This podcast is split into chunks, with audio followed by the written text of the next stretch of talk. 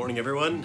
My name is Nelson, and uh, I'm honored to bring uh, a bit of teaching this morning, or whenever you happen to be watching this, continuing in our uh, new series that we're calling Unordinary Time, uh, which means we're going to stay close to the church calendar as we head into summer, uh, letting the lectionary guide us as to uh, which scriptures to anchor in. Uh, Joan Chittister, in her book The Liturgical Year, reminds us that every Sunday is like a little Easter.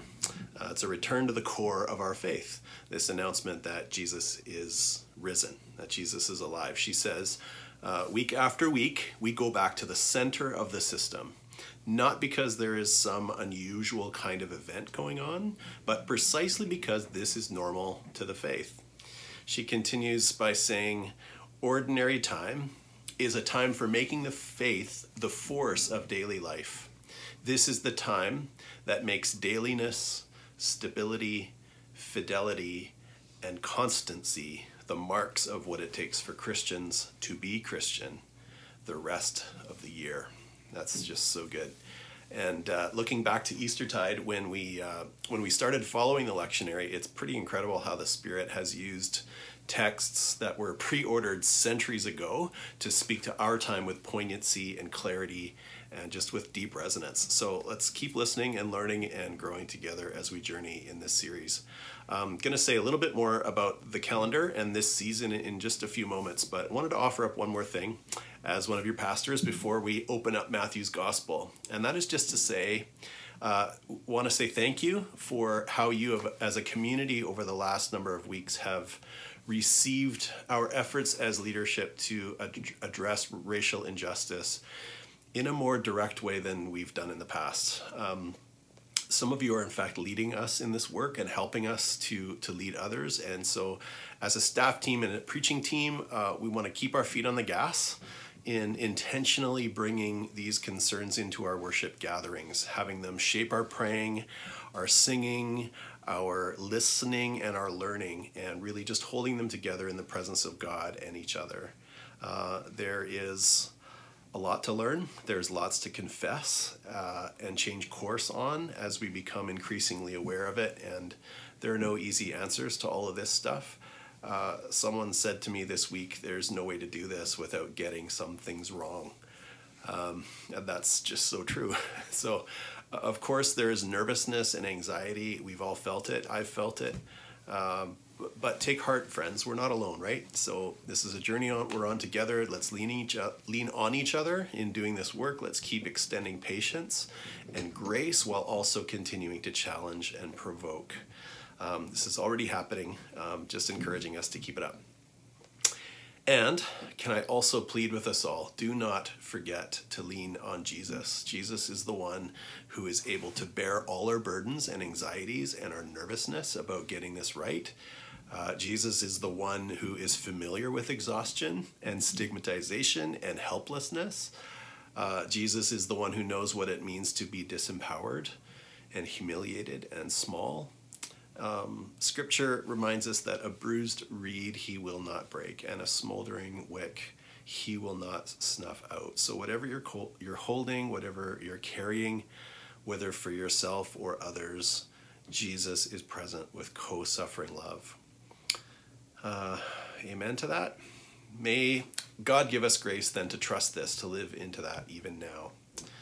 Okay, so let's dive into the text for today.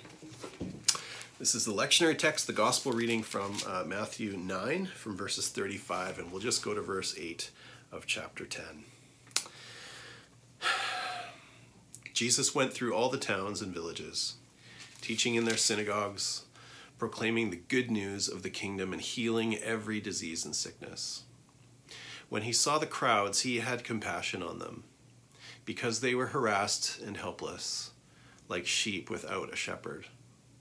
Then he said to his disciples, the harvest is plentiful, but the workers are few. Ask the Lord of the harvest, therefore, to send out workers into his harvest field. Jesus called his twelve disciples to him and gave them authority to drive out impure spirits and to heal every disease and sickness. These are the names of the twelve apostles. First, Simon, who was called Peter, and his brother Andrew. James, son of Zebedee, and his brother John. Philip and Bartholomew, Thomas and Matthew the tax collector, James son of Alphaeus and Thaddeus, Simon the Zealot and Judas Iscariot, who betrayed him. These twelve Jesus sent out with the following instructions. Do not go among the Gentiles or enter any town of the Samaritans. Go rather to the lost sheep of Israel. As you go, proclaim this message. The kingdom of heaven has come near. Heal the sick, raise the dead, cleanse those who have leprosy, drive out demons. Freely you have received, freely give. This is the word of the Lord. If you're in a time and place where you can look at the slides, uh, there's an image there I'd like to invite you to notice with me. It's a visual depiction of the church calendar. And on the top half of the circular image in the center, we see that the focus for uh, roughly half the year is the story of Jesus. Beginning with Advent, we anticipate his birth, then follow the story all the way through the cross and uh, to Pentecost. So what happens at that point, at the bottom half of the image, you'll see this heading, the story of the people of God. This is ordinary time, roughly half the year. Now, since it says that this is the story of the people of God, that isn't to say that we stop paying attention to Jesus and focus on ourselves alone. It's actually the opposite. Uh, the gospel readings during this season keep us in the Jesus narrative. Um, they kind of hit rewind and we back up to the early stages of Jesus' earthly ministry. Here's a, a great little summary. The Christian calendar is a creative way to tell the story of Jesus, from the anticipation of his birth to the outpouring of his spirit upon the church. Nearly half of the calendar is ordinary time or kingdom time, when we continue to follow Jesus during ordinary days. So again, ordinary doesn't mean normal, mundane, uh, boring, or uneventful. It's really just a way of differentiating from the high point seasons and events like Christmas and Easter and Pentecost. And I love, love, love that ordinary time is also known as kingdom time. Kingdom's a huge theme in Matthew, and it's right there in our text this morning. So this has been a bit more preliminary stuff than usual, perhaps, but it's not peripheral. It's I see it as foundational and uh, as core to our faith. So with the time that we've got remaining, I want to offer a few reflections uh, from our text out of Matthew. Verse thirty-five once more uh, from chapter nine. Jesus went through all the towns and villages, teaching in their synagogues, proclaiming the good news of the kingdom and healing every disease and sickness. Now, if you back up to the end of Matthew four, uh, if you do have a Bible with you or an app, uh, feel free to head there.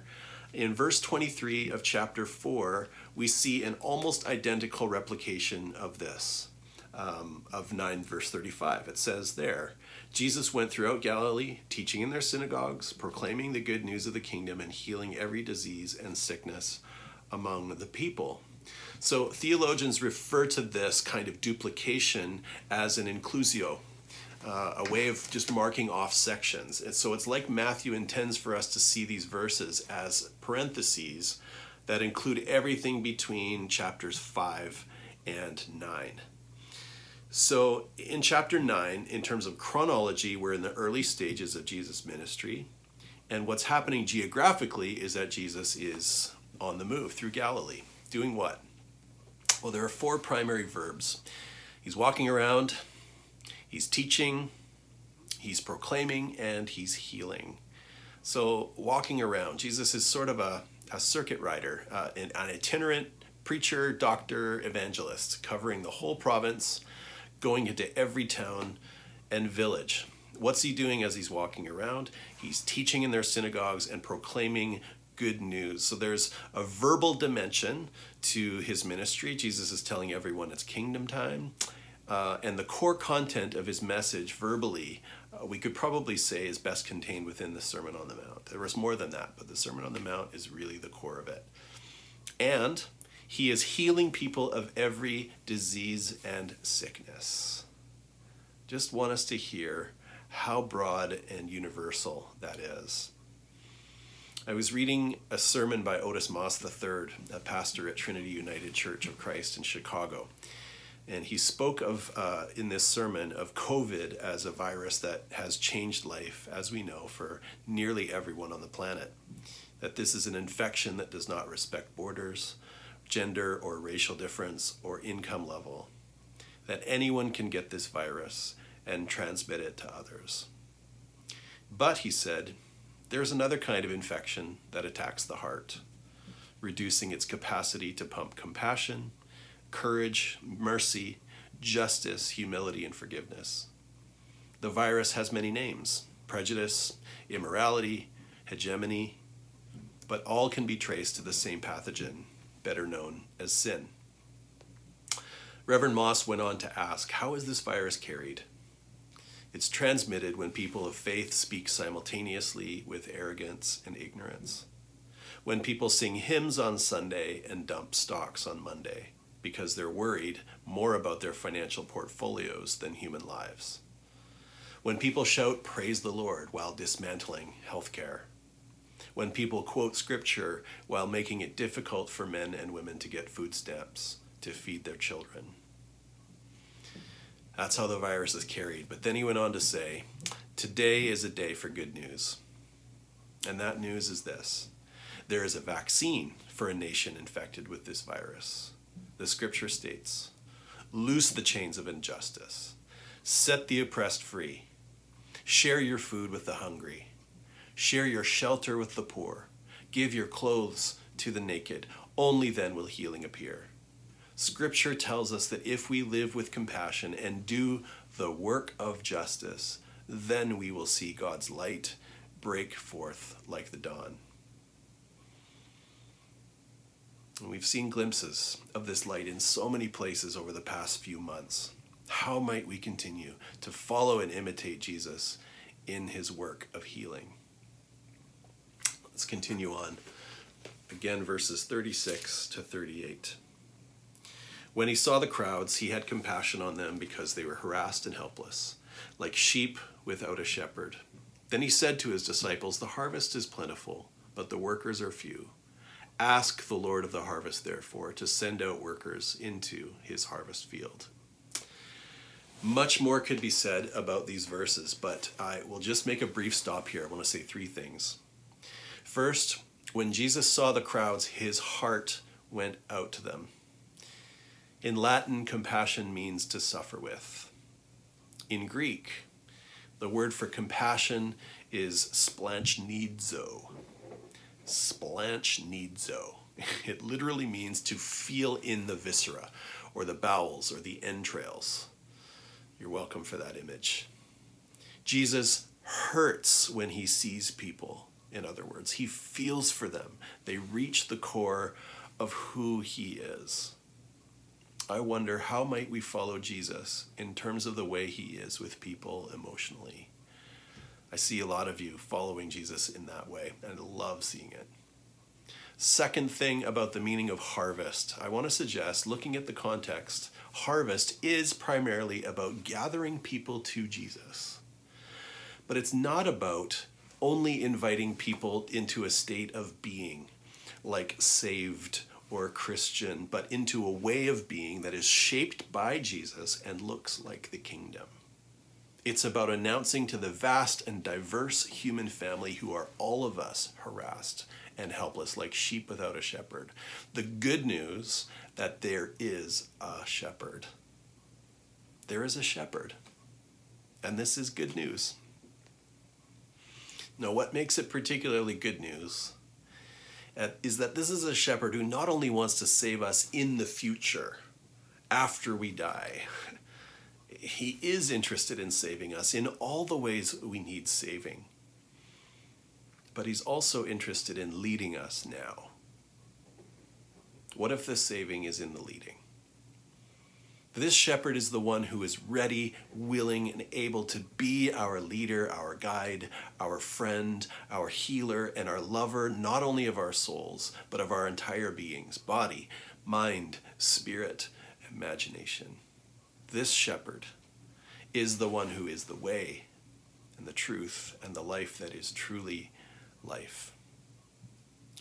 Third thing from these next, uh, from just these few verses. Notice, Jesus doesn't say, the harvest is massive and overwhelming and there are hardly any workers, therefore go. Not yet anyway. Instead, in the face of pressing need and few resources, Jesus first tells his disciples to pray. To pray. Two, ask God for the means necessary to carry out the work. To trust the Lord to whom the harvest belongs in the first place, and to rely on the recruiting work of the Spirit. So, in other words, all of this is God's mission. We're not the trailblazers here. We don't get to be initiators. We get to join God in the work God is already doing. And the call to join God, Jesus is indicating here, is first of all a call to prayer, to ongoing communion and conversation with the Creator, the Redeemer and Sustainer of all things. And in this context, the request we're to bring is very specific. Ask the Lord to send out workers. Don't spend a lot of time with that word workers. It's, it's a pretty simple, kind of unadorned descriptor. It's unpretentious. Uh, Jesus doesn't say the need is for leadership or experts or um, key influencers, even particularly passionate people. The need is for workers. So then just as Jesus finishes saying this, we might imagine him looking around, wondering who some of his fellow workers uh, might be. And then verse one of chapter ten again. Jesus called his twelve disciples to him and gave them authority to drive out impure spirits, impure spirits, and to heal every disease and sickness. I love how that verse is translated in the Message. Uh, the prayer was no sooner prayed than it was answered. Jesus called twelve of his followers and sent them into the ripe fields. He gave them power to kick out the evil spirits and to tenderly care for the bruised and hurt lives. So, it's as though Jesus is saying, okay, team, it's your turn now. Keep praying, as I just told you. Never stop doing that. But also, you go too. Start doing what I've shown you to do. Now, a big question been, I've been sitting with um, in recent days and weeks, and maybe some of us have as well, is how do we ensure we're following Jesus in doing the work? These days, the air is full of voices speaking, claiming and proclaiming, prophesying, shouting. Some of it is true and helpful, but not all of it. And this seems especially so in online spaces. And maybe that's partly because we're that's where everyone is right now. We're all, we can't be in the same room, but we can all be on the internet. And I think we need to be intentional about discerning well the voice of the Spirit of Jesus amidst that which is unhelpful or maybe even just plain false. So to that end, let me just say to anyone who's thinking about taking a break from social media, if you're thinking about it, if that thought is one that's just, you can't get it out of your head, chances are maybe good that you ought to follow that instinct. Um, and just on that note, I came across an amazing article by Aaron Lane that I've included the link to Uh, in the home liturgy. So it's there if you want it. I, I could take a long time to just talk about that article, um, but won't take the time at this point. But let me just address briefly now those who of us, those of us who feel compelled to stay active in the online spaces. Amid the vast volumes of content we're consuming these days, can I humbly suggest the need for some daily Jesus content? Here's a practical idea how that could look, and that is to pray the Beatitudes every day. Uh, earlier, I was mentioning the Sermon on the Mount as really the key summary of Jesus' teaching, Jesus' best sermon. And the key summary of that particular sermon is really in the opening verses of chapter five in the Beatitudes. I um, was listening to Brad Jerzak talk about the Beatitudes not too long ago, and he said, uh, spoke of this practice as a way to install the furnace of the Beatitudes in our hearts, because false so-called prophetic words won't get through. Blessed are the poor in spirit. Blessed are those who mourn. Blessed are the meek. Blessed are those who hunger for justice. Blessed are the merciful. Blessed are the pure in heart. Blessed are the peacemakers. Blessed are those who suffer for the sake of justice. And Brad went on to say, if you start praying those once a day, you can set your phone, whatever time uh, would be suitable, you, you will install a furnace of discernment that will burn up all the B S as it comes in. Kids, if you're listening, B S stands for bogus stuff. It's all the things that aren't true or good or beautiful. I'm going to try this for a season. It's not something I've been doing uh, lately, but let me know if you want to join me in it. I would love to journey with you in praying the Beatitudes once a day. Okay, verses seven and eight, and we'll come to an end here soon. As you go, proclaim this message. The kingdom of heaven has come near. Heal the sick, raise the dead, cleanse those who have leprosy, drive out demons. Freely you have received, freely give. This is the essence of the work that we're called to, to be announcers and bearers of the kingdom of God, this kingdom of love and of justice and shalom. Um, I, I don't have to tell you that it won't be easy, that in fact it will be very hard, but it will be good. And to close today, I want to amplify a voice I've only recently become aware of. Um, she is a poet and an artist. Her name is Morgan Harper Nichols. Uh, I just saw that she's going to be part of the Sacred Feminine Conference that uh, Hillary McBride is hosting. I was delighted to see that. Um, and this past week, she shared an image and a poem that I'd like to read to you. It's a poem, but also a prayer, an encouragement. It's an exhortation and a benediction. So take a moment, have a deep breath, and receive it now.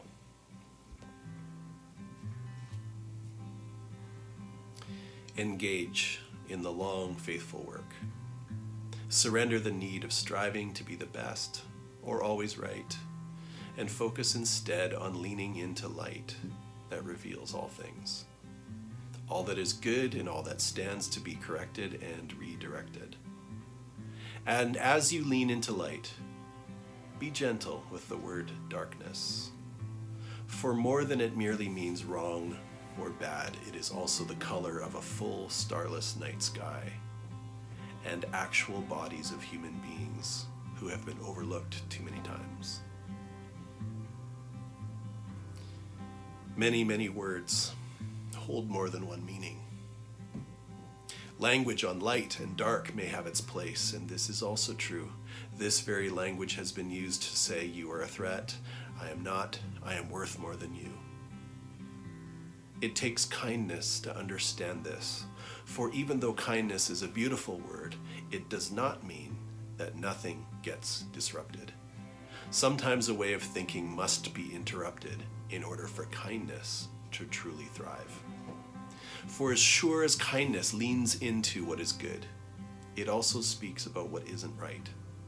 It is compassionate and gentle when long histories are pulled from mourning into mourning. Engage in the long, faithful work of awakening with your heart and mind open to the possibility that things are more complex than they once seemed. And as hard as it is to hold all of this, you are still free to dream. You do not have to be who you used to be. You do not have to think the way you used to think. You are free to take hopeful, thoughtful action in pursuit of better things. So here's to new beginnings. Knowing it is impossible to ignore the long history, opening up to the mystery that grace still finds you here. And grace is unmerited favor, but it might not always look the way you want it to. It will invite you out in the open, and it will also reveal what has been broken. You might have to unlearn the way you thought things would be. You might find that being undone is the best way to move on, humbly, mindfully, wholly. For how liberating it is to pursue wholeness over perfection. Finding that grace is more than a beautiful word, but a daily act of being undone, an awakening, a direction.